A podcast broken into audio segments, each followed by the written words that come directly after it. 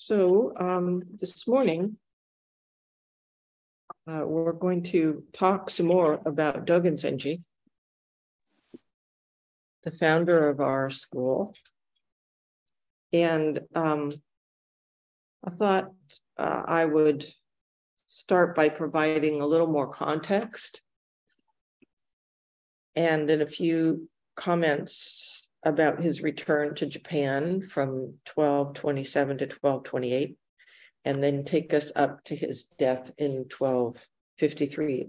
It's really easy to remember how old Dogen was at various times that we're talking about because he was born in 1200. So it's, it's easy.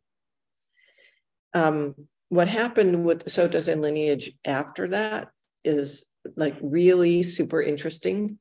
And Shinchu talked a little bit about it last week, but we're going to save that for another time. Um, but I'd like to say a few more words um, about the journey over the sea from Japan to China and how arduous and dangerous it was. Um, I know Shinchu, I mentioned it and Shinchu talked about it, but in doing some review for this, um, this talk, I came across a couple of stories that I want to share with you because I think it it it provides a little context for what we're talking about here. So there's two monks' tales that illustrate this, and the first one that's particularly interesting is uh, that of Saicho, who lived from 767 to 822. Okay, 767 to 822, and Dogen was born in 1200. So he went to China in 804 and returned with the teachings from the Chinese Tiantai school. And that's what became Tendai in Japan. So we've we've talked a little bit about how powerful, and important the Tendai school was. So he established the monastic center on Mount Hiei near Kyoto that Dogen later joined. Saicho was much admired and supported by the emperor and the court. And his monastery, as we know, became one of the most powerful centers of Buddhist learning in Japan. There's a lot that can be said about Tendai. It's a very complex and rich uh, lineage. Um, but one of the things that's interesting about it is that it's both the root and was rejected by uh, Dogen, Honen, and Shinran of the Jodo Shin school and Nichiren of the Nichiren school. And there's no denying its importance in Japanese Buddhism.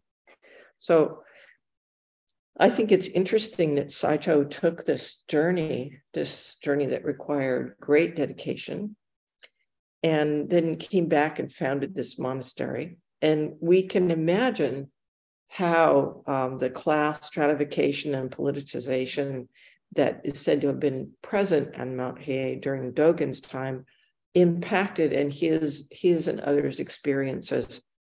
But I also wonder, I wonder about the traditional stories that get told about this. It was a large community with deep roots and diverse teachings. And um, I'm sure there were many mature monks on Mount Hiei. So I wonder how is it that these dedicated young monks could not find what they sought there and needed to leave and discover and develop their own ways? Isn't that interesting? I think it is. I, I had, as I was doing this, I thought, wouldn't it be fun to get them all together? Mm-hmm. to like get, if you could get them all together, because they were really like, you know, Dogen, Honen, Shinran, Nichiren, and then go back a couple of hundred years and mm. bring in Saicho and have them talk about how they started their traditions and what they cared about. And, you know, and then always um, when a tradition is founded, it changes over time, right? So um, Saicho made this trip and founded this monastery. He was deeply connected to the emperor and the elite, and it it grew from there. it's also important to know that there were Chinese monks in Japan at the time, missionaries of a sort. Um, they were highly respected and taught widely. And um, one particular monk illustrates the dedication and the unique contribution of these monks. His name was Jianzhen or Ganjin in Japanese.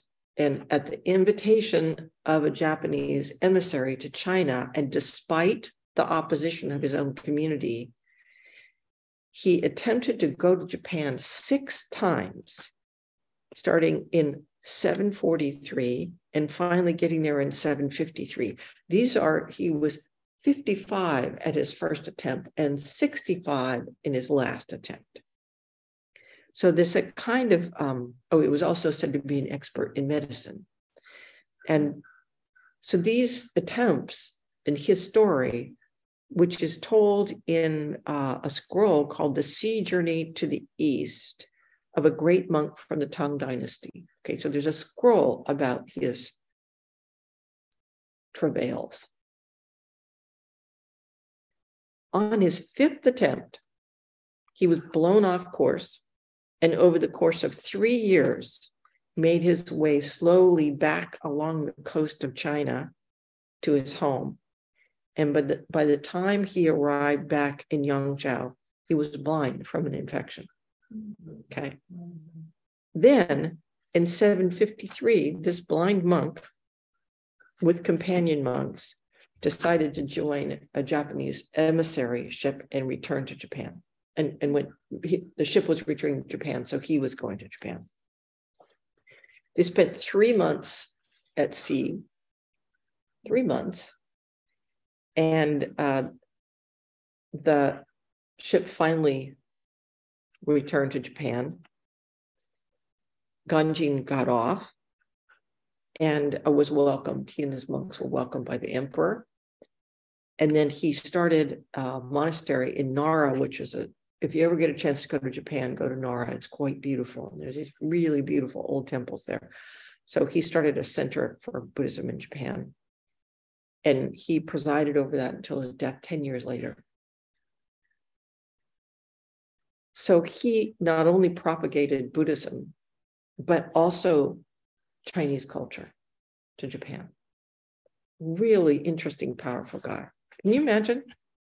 55 years old and he, and he tries to go to Japan and finally succeeds by the time he's 65 years old. And then he goes on to found a monastery and teach for 10 years.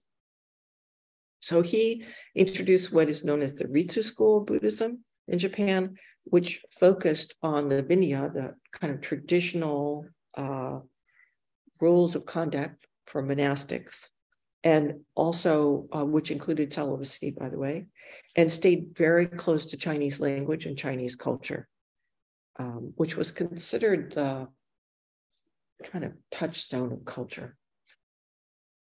Um, uh, Ritsu did not survive as a distinct school and was later incorporated in another school, another ancient school, the Shingon school, uh, by a government decree.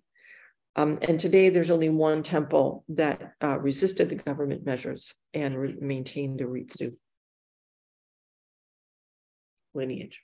So there's lots of discussion with scholars about why it didn't continue, but um, most of them agree that it was because it stayed so close to Chinese culture and required fluence, being fluent in Chinese language, and really like adapting Chinese culture totally, um, that it just didn't draw enough disciples to keep going or fully keep going.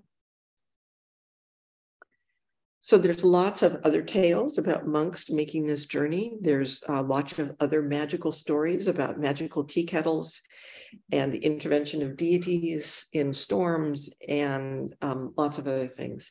So I just want to give you one more hit of how um, perilous this journey was and the kind of um, uh, dedication it took to make it.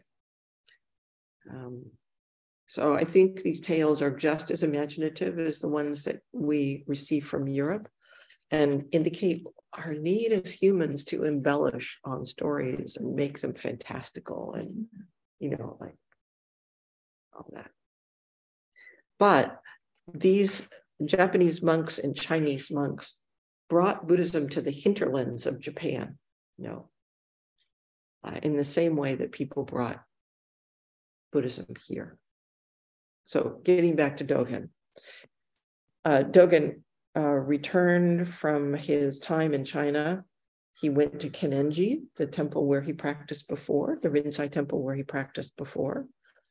And um, personally, I think perhaps he wanted to ground himself in a familiar monastic environment and um, absorb and integrate everything that he had learned and, and try and reflect on what was essential for him to teach and uh, what he wanted to do next. He was also bringing back the effects of his teacher and companion Myozen, who had died in China. And even though Dogen left Kenninji and differed in Myozen's teachings, he always expressed great respect and gratitude to Myozen throughout his life. So Dogen said over and over again, as you pointed out last week, that he did not consider what he was doing establishing a new school. He was expressing his understanding of the heart of Buddhist teachings. And he was very clear and passionate about that, sometimes obnoxiously so. So after three years at Kenninji, um, he left. But during that time, a very important monk came and joined him. His name was Koun Ejo, and he became Dogen's disciple and the abbot of Eiheiji after Dogen. But one of the things that's interesting is that when Dogen was at Kenninji, Ejo came and asked Dogen to be his student. And Dogen said no, that Ejo should wait until Dogen has founded his own temple. And one of the reasons I think this is interesting is that it indicates to me Dogen's patience in terms of his own development as a teacher and his acknowledgement that the teaching relationship is does not occur in a vacuum. It's not an abstraction. Community, place, day to day life are essential. And this is not new to Buddhism, but Dogen has a very particular vision of what this means based on his experience with his teacher, Ru Jing, and his understanding of the teachings and how they are realized in practice. He began writing about this understanding of practice early on. So in 1227, right after he went to Kenninji, he wrote the Fukan Zazengi, universal promotion of the principles of Zazen, universal. And he revised this again twice. He kept coming back to it throughout his life. So this is an adaptation of a Chinese text. But I think one of the reasons it's important is because of the word universal and how important it was to him to keep going back to this over and over again. We chant this every week we can hear in it um, the combination of attention to bodily deportment, how your physical reality is, how you sit on a cushion, what you do with your tongue, what you do, then what you do with your mind. So it's very physical, very grounded, very much about forms in this life. And also in this is this teachings about what we might call spiritual reality. So that they're never separated, they're always together. And you can see this in his very first teachings. Our body and our mind are not separate. Our way is one of wholeness, not division. And bodily deportment is both a way of realizing that and an expression of that realization. So, again, our practice about our lives, through our lives as our lives. So this is central. This is central to Soto Zen.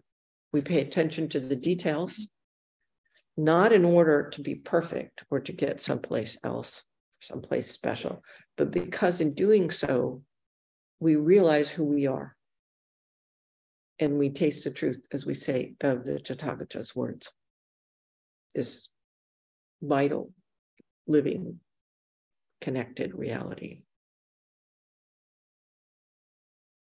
So this occurs anywhere at any time. And we come to know this by putting ourselves in situations in which particularity is described and followed, both fluid and flexible and very specific. We see this uh, emphasis take shape too in a very interesting way in the importance Dogen placed on the way a monastic complex is built. And I'll, I'll say a little bit about that either later. So in 1230, Dogen left Kenninji in Kyoto. He wandered around a bit, uh, apparently spent some time in a small temple outside Kyoto, and students started coming to him. Uh, as Shinchu mentioned, he had men and women students and nuns as well as monks. He strongly supported women as fully able practitioners, a difference from many teachers at the time, and um, taught that women uh, were not impure. Some in some uh, many traditions, the idea is that women are impure. There's something called the Blood Bowl Sutra that's about this, which is really interesting and um, enlightenment required being reborn into a male body. So this is common thinking at the time. And uh, there's a really interesting history about how this understanding got grafted into a pre-existing Japanese culture, which did not have that ethos, uh, but another time perhaps. So he wrote, Dogen wrote in no uncertain time terms, particularly later on in 1240 when he wrote this uh, fascicle, Raihai Tokuzui, that women women were fully able to realize the way, and to think other was not a not only stupid and foolish, and he's he's like really like out there in the way he says this, but he says it's in direct um, opposition to the central teachings of Buddhism. So he also wrote during this time Bendowa, uh, a talk on pursuing the way, which is a very clear and straightforward text, and um, began to write the essays that become the Shobogenzo, the true Dharma eye.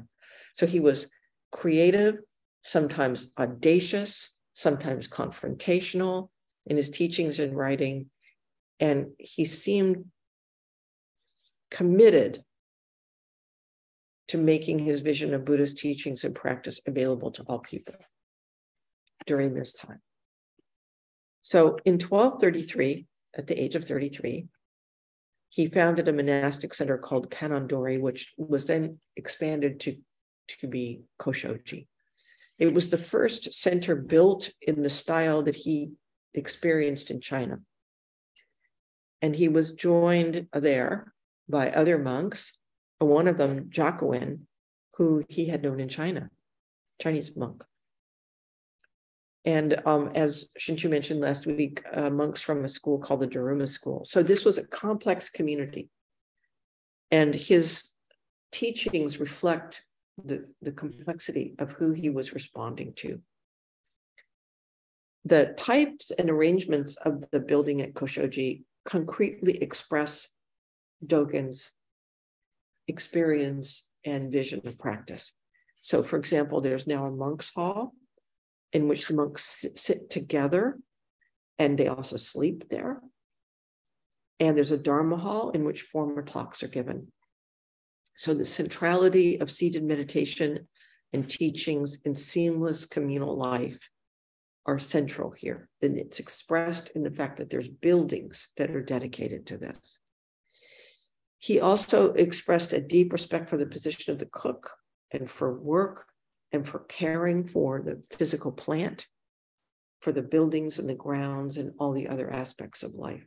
Very embodied, very concrete. He wrote extensively during this time central essays like the Genjo Koan, Tenzo Kyokun, which is part of uh, his writings of, of the Shingi, which is a monastic community um, how the practice of a monastic community happens. um, these were gathered together and um, they're still in use to this day. In 1240, uh, by 1240, he'd uh, written the majority of the essays in the Shobogenzo. And at this time, Ejo, his disciple Ejo, was also compiled talks of um, Dogen's into the Zuimonki. That's a very accessible guide and lots of fun to explore. So the community continued continued to expand and donors came and there was a lot, lot happening. It was really good. Um, and then in 1243 or 1244, with the support of, a new patron, Dogen decided to leave it all and move his community to a property that this new patron was giving him in Echizen in the mountains of the far north. Koshoji was thriving, so it's unclear why would he move? And there's lots of speculation about this. Some think contributing factors were Dogen's loss of support from the powerful Fujiwara clan. If, if you remember from earlier talk, this was his mother's family, the elite family. Other proposed reasons are difficulties with other sects, including Rinzai, his growing popularity, problems with competing patrons. So Kyoto was a hotbed of competing factions and power struggles it's not hard to imagine why he might want to leave all that behind. But it was a pretty dramatic move. He was not exiled as Honen and Shinran were, but I think maybe he was facing the same prospect. The Sotoshu says that he was following the injunction of his teacher Rujing to not live in crowds and cities, but go to the mountain, receive few people, and continue the true teaching. Likely to my mind, uh, there were a number of reasons conflict in Kyoto, the desire to be in the mountains, following his teacher's advice, his own sense of what was best for him and his community, to be a part, to be deeply immersed in nature. He was 43 and vigorous, but he had also been writing and teaching and building at a furious pace. Echizen is in the mountains. It's 80 miles from Kyoto, two days by carriage at the time. Um, so a major undertaking just to get there. And if you go there now, you get a sense still of how remote it is. Dogen is said to have spent the first year in the mountains at a small temple called Kippoji, while his patron and lay followers built the new monastery. So Kim writes Dogen, secluded from the world by heavy snow, preached and worked as energetically as ever and produced 29 chapters of the Shobogenzo. He was unquestionably still at the height of his literary production. The monastery was opened in 1244, named Daibutsuji, Great Buddha Temple, and two years later renamed Eiheiji. So this move both shifts and expresses Dogen's key aim. It is an elite place. Few can get there. It's not open to lay people to come to train. Many say there is no historical record of women practicing at Eiheiji. And I think it's fair to say that if there were, they were extraordinary women. So, how do we reconcile this? his desire to spread the Dharma all over and um, his retreat to the mountains to uh, teach an elite crew, mostly of men. I want to mention that Taigen Leighton notes that one of the women ancestors we honor in the recitation of lineage, Egi, Egi, was ordained as a Daruma in the Daruma school as a nun, but became Dogen's disciple. And Taigen says she has she is said to have spent more than 20 years with him, um, practiced with him at Eiheiji, and attended his sickbed. She was also helped Koun Ejo in the uh, transition following Dogen's death, and there's some thought that she helped uh, to record the Shobogenzo Zuimonki, the collection of his talks. We really don't know. But we do know that Eiheiji was not set up as a place for women or lay people to practice alongside the monks. So, how do we think about this? You know, I think about Dogen making a careful, well considered choice, a hard choice, perhaps. I think this choice mirrors the choices we make in our own lives. What do we prioritize? How do we honor what we've been given? How do we honor the Dharma and realize the way? We can't, we can withdraw to the mountains, but we can't do that and actively serve many people day to day in concrete ways, right? This was a really big question for me when I went to Tassajara to practice. Um, how can I how can I abandon? How can I go up to the mountains? I'm not saying I may go against a Jeep, but I am saying we face these kinds of questions in our life. I resolved it by putting my faith in the practice um, and trust that it was doing some good, maybe in a way that I couldn't even see, and follow my heart to what I felt was the best for, way for me at the time. We can also think of this in terms of our day to day life. What do you do with your time in your life? There's no one way. So, what's yours? You know, I ask this a lot of you. So, we can also think of this in terms of the impact uh, the physical environment has on our practice. So we come here, the altar, the community sitting together, um, the smell of the place, the feel of the place, the sound of the bells. This is a physical event. And we can question how, when, and if we remove our, ourselves from the hustle and bustle of our daily life how to remove ourselves to silence, not as an escape, but as an expression of what is most intimate. The people who went to study with Dogen at Eiheiji went not, this is really important, went not just to study with him, but to follow a way of practice that he was devoted to with him. So it's not a personality cult. It, it was an invitation to join him in making real a way of living and practicing together. This is essential in understanding Dogen and Dogen Zenji's teachings and practice. Dogen is not in it for himself. He was in it for the Dharma. And each person who came had the opportunity to discover the way for themselves with him. It also tells us that Dogen was willing to absent himself from fame and gain. So during this time, he continued to write and edit his writings, much of them on the importance of monastic practice and forms.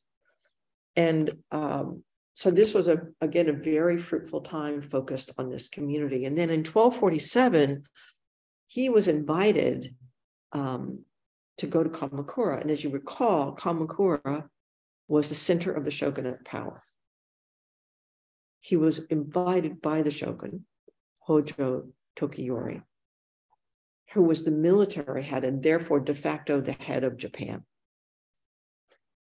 At the urging of his patron, Dogen accepted this invitation and he went to Kamakura for six months, gave talks, uh, presented the precepts, gave the precepts to the shogun. And in the end, and he was offered a position of power, uh, abbot of a new monastery, but he rejected that and returned to Eiheiji.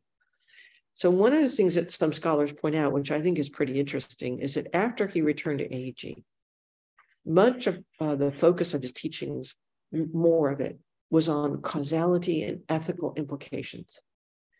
So we can imagine the impact of being in the orbit of a person who by all accounts caused much violence and suffering. And the thinking was was struggling with to reconcile his acts with his own humanity.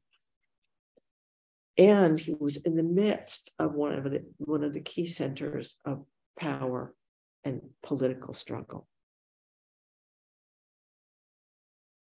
So lots of people have different feelings about the meaning of this visit, but it's mm-hmm. just important to remember that it happened and that he returned to Eiheiji and remained there, continuing to write and lead his community. Another focus of his writing at this time was clarifying the practice for young monks. And again, there's a, a lot of debate about this writings, but it seems to me that Dogen was preparing the community for when he was no longer there. In 1250, Dogen accepted the imperial robe, something that he had been rejecting for a long time. And um, it's a sign of his connection with power and the government. And um, in 1252, at 52, his health began to fail. He gave his robes to Koun Ejo and made Ejo the abbot of Eiheiji. And in 1253, he went with Ejo to Kyoto for medical treatment, which did not help. He died at the home of a lay supporter in Kyoto uh, in 1253. And he's said to have died in Zazen posture. And his coffin was taken to Kenninji and he was cremated there. And there was a simple funeral, perhaps because he died uh, so far away from Eiheiji. Um, I've also heard it said that uh, central to his final days was the practice of taking refuge. Dogen's ashes, ashes are at Eiheiji. And, um, you know, Shinchu and I each did um, a series of ceremonies um, what, that are called zuise and they're um, they mark a transition into taking your place as a teacher within the Soto, the Japanese Soto Shu. So you go and you do a number of ceremonies over the co- course of a few days. And as a part of that, you climb up these very narrow stairs, narrow in the sense of depth. You know, you have to go up sideways, like these very narrow stairs up to a place where you bow to the ashes of Dogen Zenji. It's very moving. It's very powerful. And um, you only get to do it once in your life. You can't go back and do it again. So um, his ashes are there at Eiheiji. His practice is there and alive after all these years. Um, the community is strong, the training is strong, and it's extraordinarily beautiful place. So it's also interesting to note, um, considering the impact of Dogen's writing on Buddhism in North America and on us, um, that except for a small number of specialized scholars, his writings were basically unknown into the wider world for several centuries from a generation or two after his death until the 1920s. So I don't know all the details of this, but I do know that there was this revival and this interest, and some of his uh, work was actually rediscovered. But um, his impact was seamlessly continued in the practice, in his disciples, in his disciples' disciples, all the way down to us for his style of training, for his inclusion of the precepts, for his strong vision about the possibility of realization for everyone. And also, um, his teachings became the foundation for the dissemination of Soto Zen practice by Keizan Zenji, one of the fourth generation from Dogen. So we inher- inherited all of this, and um, I think we can be deeply grateful to our founder. Thank you very much. Mm-hmm.